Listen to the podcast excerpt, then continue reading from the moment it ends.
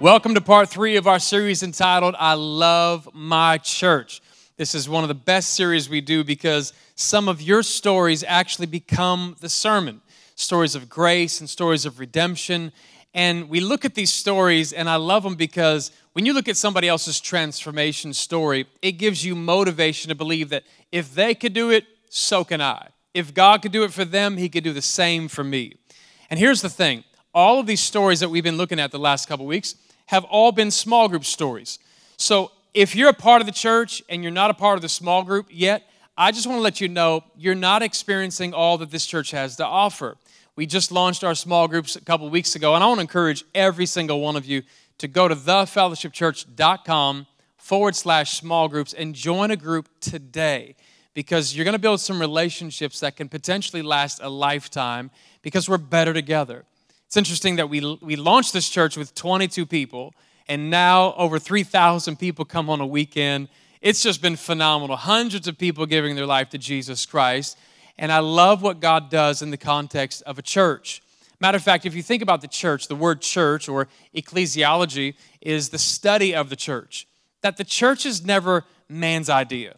When we started this church when I was 24 years old, it wasn't just my idea, it's been going for 2,000 years.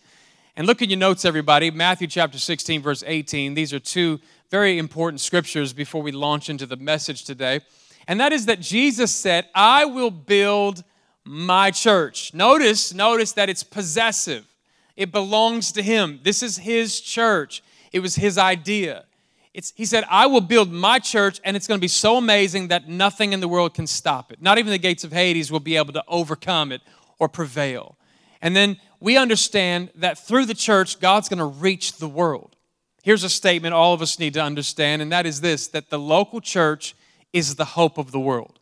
Say that out loud with me, everybody together. Come on, nice and loud. The local church is the hope of the world. One more time, nice and loud. The local church is the hope of the world. I love that phrase because it encapsulates the vision of why we exist as a church. We exist so that those who are far from God can be brought near to God to find hope and healing in Jesus Christ. Paul would come along and write in Ephesians chapter 5, he says that Christ is the head. He's the head of the church. And then it says it's his body. Underline that word, his body. And let me say this statement. It might shock you at first, but you'll understand in a minute that you cannot decapitate Jesus. You can't say, I love Jesus, but I hate the church because the church is his body. And then it goes on to say that he's the Savior. He's the head of the church, it's his body. He's the Savior of the church, he's the Savior of the world.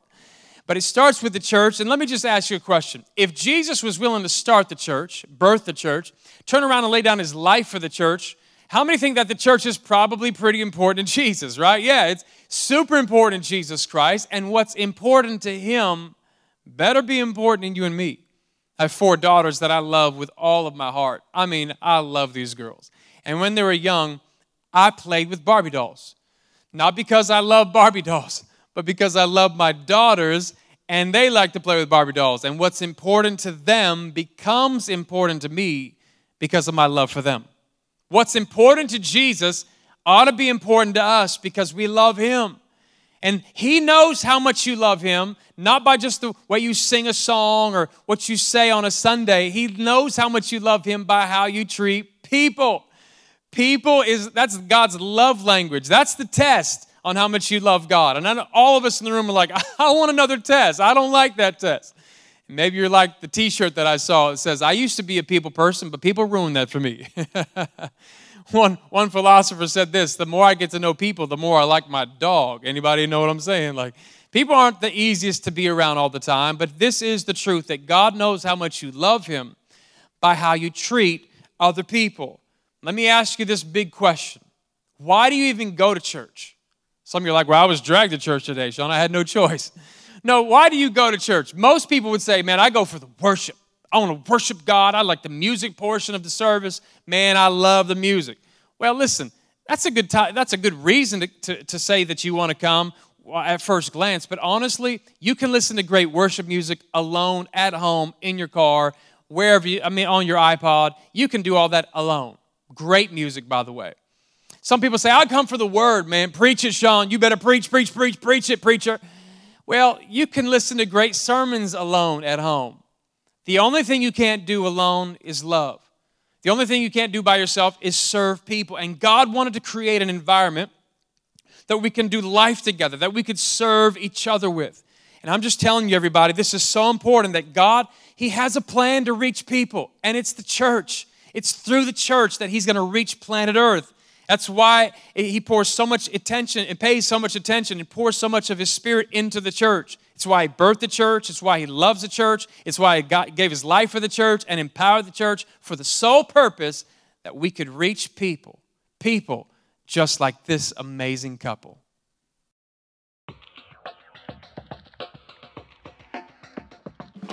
What I love about this series called I Love My Church is that you get to understand that Sundays are amazing, but what God does in the lives of people in our growth track, our dream team, our small groups is absolutely astounding. And Sundays is just scratching the surface of what God really wants to do inside of your life. And I want you to hear this next story of Jessica and, and Justin. They've been coming now for a while, and their lives have been totally transformed by the love of Jesus, but it's been inside of Fellowship Church. I want you to take a look. Andreas is driving my minivan. Look, ran all into the curb, jacked up my armor all. Come on, Andreas. You're better than this. Dear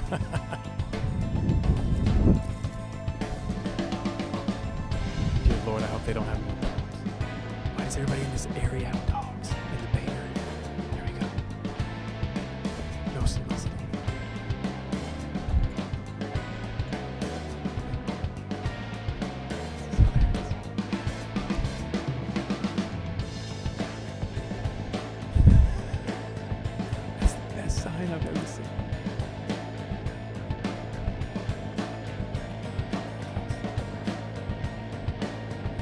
love your church?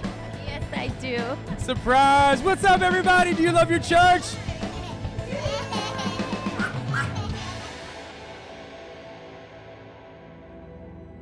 Well, thank you so much. This is Jessica and Justin, not to be confused with Jessica and Justin. and they've been coming to church now for how long? About two years. Now tell me, I've never heard the entire story.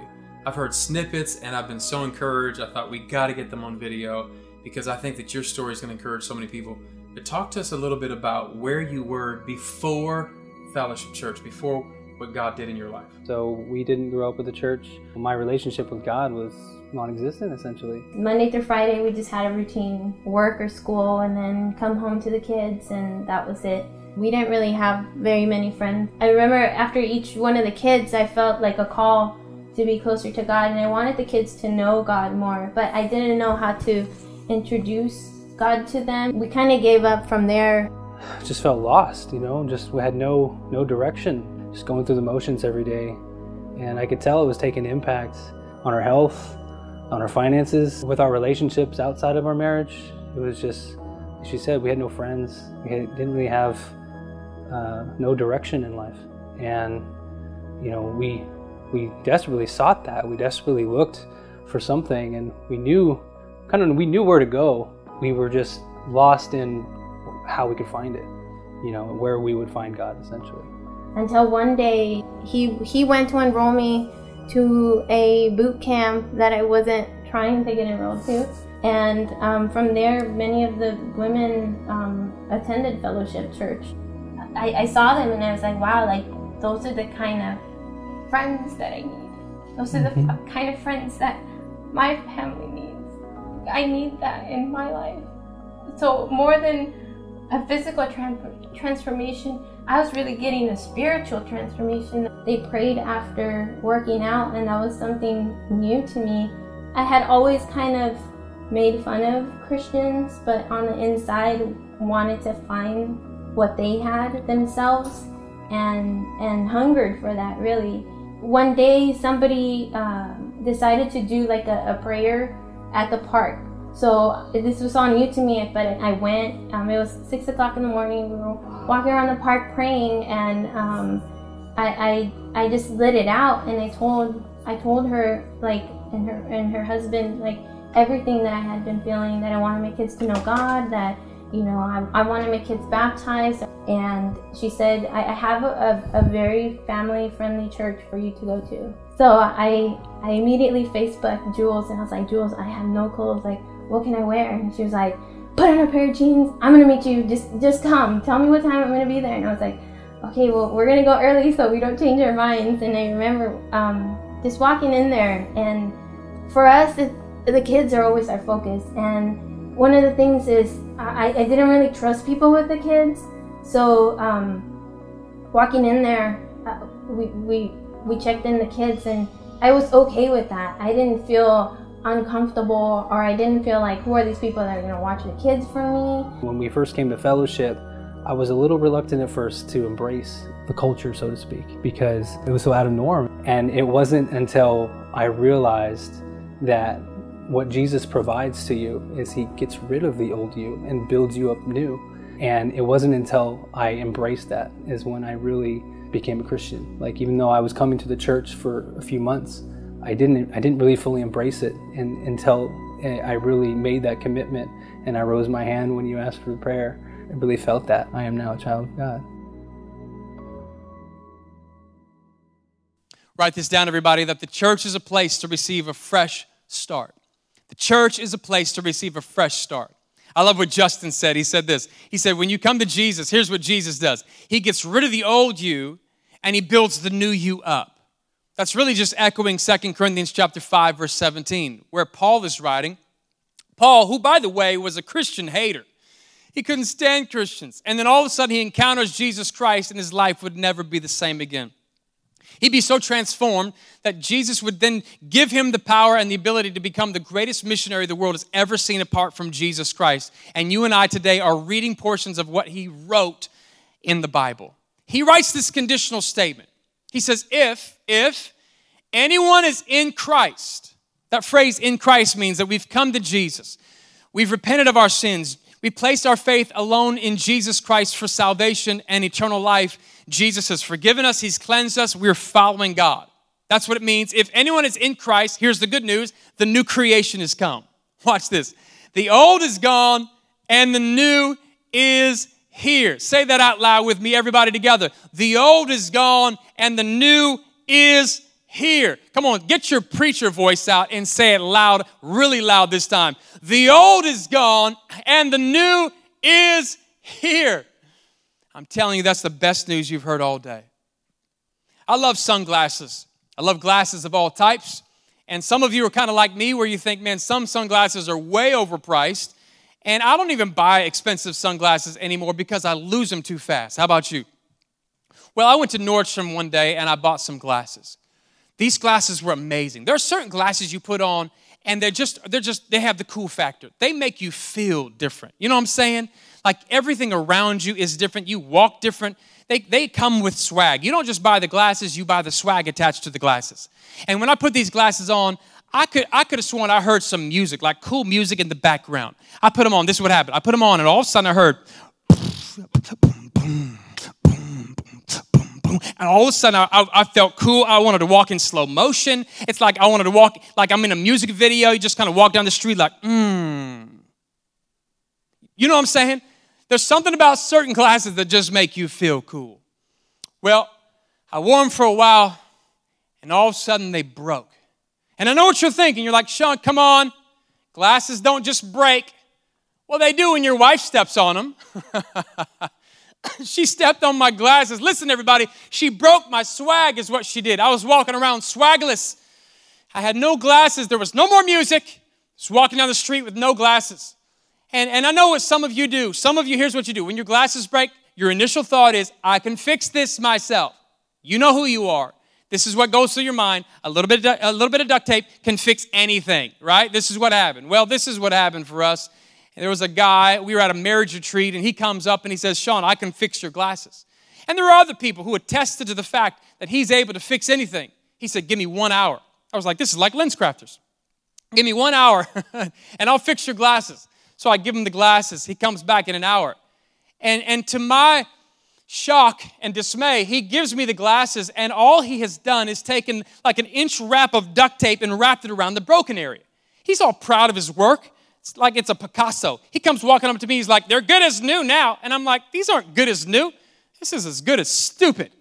I didn't, I mean, I couldn't wear these. The song changes. Listen, when you wear corny glasses, no longer did I hear this cool music like boom, boom, boom, boom. This is what I heard when I put the glasses on with the duct tape. Everything changed. This is a song that came on. I mean, just corny. I couldn't walk around with this. There was no more swag. I was angry. My wife broke my swag. I get home and I go to Nordstrom and I think, here's what I'm going to do. I'm going to ask what they can do for me. I walk into Nordstrom, I approach the counter, I explain my dilemma. And I hand my broken glasses to the young lady behind the counter. She does not for one second try to attempt to fix the glasses. She goes and gets me a brand new pair, and she hands me the brand new pair and gives me a brand new pair for free. Ladies and gentlemen, I'm here to tell you the song came back. Right there in Nordstrom's, I began to put the glasses on and the music came back. It was amazing. It was like, boom, boom, boom. I mean, it came back. And I walked out of that store, listen to me, duck tape free. It was amazing. It was absolutely incredible. And listen, not one moment, there was not one moment where I thought to ask her, hey, can I have the old broken glasses back just for old time's sake, just for nostalgia? Nope. I was leaving out of there with the new. Can I tell you, ladies and gentlemen, there are so many people that are walking around with their lives that have been broken, and their first initial instinct is to think, I can fix this. I can, I can do this by myself. I'm here to tell you this is not something that you can fix. You cannot fix this. And you're like, no, no, no, Shaun, you don't understand. I can add a little bit of duct tape to my life and I can fix the areas. Listen to me. Your duct tape solutions cannot fix your soul but you will be pleasantly surprised when you come to Jesus broken and He doesn't try to jimmy rig you and duct tape your life up. He does away with the old life and He makes your life brand spanking new. Come on, is there anybody in the room that's grateful that we have a God who can cleanse and forgive and make all things brand new? Since coming to church, um, we found relationships that we could. I mean, we we could only dream, you know, of friends that would be there for us at the moment at a moment's notice. You know i mean you know like like we mentioned we didn't have friends. You know friends were just we just kind of felt like we didn't need them i guess. Since coming to church you know we've developed relationships with so many people that you know we're doing life with and they're doing life with us. It's just amazing. You always mention like um, small groups give you people to go through life events with and it's so true because every single small group that we've gone to, we've either been able to help somebody out or they've been there for us in, in some sort of situation. I always think back to if I wasn't going to church, if I wasn't in in in this community of people and I was going through this that we're going through or different situations that we've gone through, be like, wow, I was such a hopeless person. Like I didn't have the hope that I have now. Like whenever we go through bumps in the road or whatever, I always have somebody to dial and say, hey, can you please pray for me? I'm praying, but can you please also pray for us? And they're there, like, yeah, we're praying mm-hmm. for you. It, it, and it just gives you that hope. You're not a hopeless person. And now when I speak to friends that are not non-believers and they're going through things, and I, I, I want to grab them and just bring them to where we are now to tell them you don't have to be hopeless. You have you don't understand if you just come to know God, He'll open up the doors to know so many people that are going to give you what you need, are, are going to give you that hope, and are going to give you that love that you so desperately need. Yeah, and I think, you know, too, uh, often, oftentimes, I think a lot of people, they feel like, you know, what, what, what does God do for me? You know, and, and we reach that point to where we don't, we don't have the expectation of what we feel like God should do for us we've got we've got to the point to where we feel like God, how can you use us to be there for other people the way that they were there for us? It, many times we would kind of fall into those, you know, those those those pits of despair, you know, and thinking there's no hope. There's, you know, we're going to be stuck forever, you know, whatever it is, you know, and now we get now we're not just full of hope, but you know we're full of joy that we can mm-hmm. pass on to everyone else, and you know not not just our children, but our friends, our family. Church becomes fun when you stop coming just for yourself. Yeah. When you begin to say, "Who can I bless?" Yeah. Because the Bible says, "He who refreshes others will himself be refreshed." Yes. I think many times we focus on our own refreshment. Mm-hmm we're constantly at the water cooler of life, like, I gotta, no, back up, I need a drink. Yeah. And God's like, that's not how it works. If you focus on others, meeting the, the needs of others, God said, I guarantee you, I will refresh you. Mm-hmm. And there's a there's a joy, there's a fulfillment that you found that you ha- you haven't found anywhere else. And you have four beautiful kids. And you have each other, mm-hmm. and now you. I love how you put this. They're not just small group friends; they're family. They are. What you found is family. They're they're people that you don't even think twice about going and helping. I, I remember you spoke about it in um, a, a service once. You said find friends that you um, out are, are working towards out serving. And I, I I remember like wow like when you said that like I I had the picture of all of these people that I've met through fellowship that it's true like we're always like trying to outdo each other and okay you need you need to go out on a date i'm watching your kids it's not even a question like i'm watching your kids you're going on a date that kind of a thing I want you to think for just a moment and answer this question. Where would you be without Jesus and Fellowship Church? If we were not coming to Fellowship Church, I can't say that our marriage would have lasted. honestly if if we weren't going to church i think uh, i think my kids would have a very depressed mother. I think my kids would have a very unhappy life. Because i feel like if i didn't know god i would be taking it out on them. If we weren't coming to church we would be hopeless and depressed i think are the words that come to my mind. How grateful are you for the dream team that was serving on the day you showed up the first time? When we walked in on that first day, it was such an inviting atmosphere. And I remember when we enrolled the kids into into the kids program and it was it to me it never even crossed my mind whether or not we should do this. And I, I mm-hmm. know that was God speaking to us because I could tell you there in any other circumstance we would have been extremely reluctant to put our kids into you know, someone else's hands essentially we had you know for the longest time we held a lot of control you know over who who saw our kids essentially you know and i don't think it ever even crossed our minds that day on the first day yeah put our kids in, in the kids program you know and and and I, and I credit that to the dream team because the the open arms just the welcoming atmosphere the smiling faces you know it's just i mean again we were just a complete piece the moment we walked in we, are, the Bennett's and we love our church.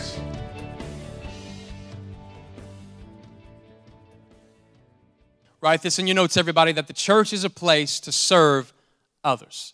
The church is a place to serve others.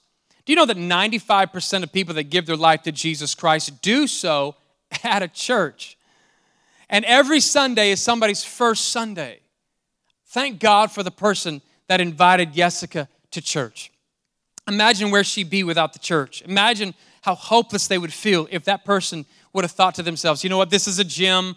I'm not going to bring God into the gym. No, they invited Jessica to church and it changed everything. Listen to me, you never know who's one invitation away. On your chairs, there's a stack of invite cards, five in every chair. What would happen if we took these five invite cards and invited people this week? I mean, this week. We said, I'm not going to come back to church without having invited five people. I'll tell you what would happen. Five times 3,000 people would be 15,000 people that would be invited to a place of hope and a place of healing. Thank God for the dream team that also was serving on the day that Justin and Jessica showed up. They said they were greeted so warmly. Their kids were taken care of in nursery and kids' church. They came in and they were so excited they wanted to come back. And they began to come back over and over until a couple months in, he gave his life to Jesus Christ. Now, both of them are serving. After God saved them, restored them, now they're serving and, and trying to reach other people with the same grace that they were shown. Listen to me. This is what Justin said. He said, God, this is their prayer. How could you use us to be there for others? Making a difference always starts with that question God, what if we all prayed that prayer? God, how could you use us to be there for others? Matthew 23 in your notes, Jesus said this the greatest among you is a servant. That's the greatest. You want to be great? Serve people. love people. And then Peter comes along, 1 Peter 4:10, and says, as each has received a gift. Okay, look at me, everybody. You have a gift. God has given you a gift. I don't know what it is, but you come through our growth track. We'll help you discover in step three what your spiritual gift is so you can make the biggest impact on planet Earth as possible. First Peter chapter 4 says, As each has received a gift, use it, use it, use it to serve one another as good stewards of God's varied grace. You are God's hands extended in this church and in the community. And He's saying, You have a gift. Now be a good steward of that, be a good manager of what God's given you. And I'm telling you, everybody, I need you to, to find out your gifts and then set you loose in your passions so you can bless people. Maybe you're feeling that pretty strong today. God's tapping you on the shoulder saying, You need to get involved. Well, go through our growth track, get on the dream team, and I believe that God wants to use us, all of us, to make more stories. Check out this next video. So for me, I felt like the the world was not a good place. After high school, I started getting involved with the wrong people, drinking and smoking, and I didn't grow up in church. I um, I didn't know how to have a relationship with God. I felt uh, alone and empty and hopeless, searching for something I felt like I would never find. I used to work at a club and I met my husband. We were inseparable. And we started a family, we got married, we started a business. And when Jahan was two, I got a phone call that changed my life. And he was robbed at gunpoint on our mobile store, and he died at the scene. The world did not make sense to me. I didn't know where to turn. I felt numb. I would look at Jahan and how do you tell a child that your dad's not coming back? When I would take him to the park and I would see him watch other fathers with their ch- children interacting, he would just stop what he was doing and he would focus on them with sadness and it would break my heart. I would numb myself with going out with friends, drinking, smoking, and I didn't know where to go. I didn't know who to talk to. Um, I don't exactly remember what age I was when I um, learned my father um, was dead. It was just always my life. I don't have a dad. Um, I never will, and I just had to accept that. We go to family things, family events, everyone happy with their with their dads, and it, I just thought it wasn't fair. At school, like on Father's Day, when everyone would make um, cards for their dads, I would just, I would go to the corner, I would cry. People would like laugh because I didn't want to tell them that I didn't have a dad. And I don't like to see my mom crying, so I wouldn't talk to her about it. I would act like everything was fine. I felt like I had nowhere to go. I didn't really have any friends. It's like, did, what, did, I, did God forget about me? It was just not a, a life that seemed worth living. I, I thought that uh, this, the feeling of sadness was just going to be my forever. So I heard about fellowship through a childhood friend of yours, Pastor Shaun. And I, when I first came, I remember singing along and I raised my hand and I was in tears of joy. And I told Jahan that you're coming to church Sunday. We gave our life to Jesus and got baptized together. It was really, it was really crazy. It was something else because I was ready. I didn't want to feel that, that pain anymore. I went into the water, and it was like I was new. I didn't really know God that well, but I knew that this is the right path. I started to come out of my shell. I remember the first day going to, to youth group. Um, people started coming up to me. I never felt that much like love before. After that, I just started getting more comfortable. I started reaching out to other kids the way they accepted me. And it made me feel like this is what God wants me to do. He wants me to bring more people. I joined the summer internship. It really changed my life.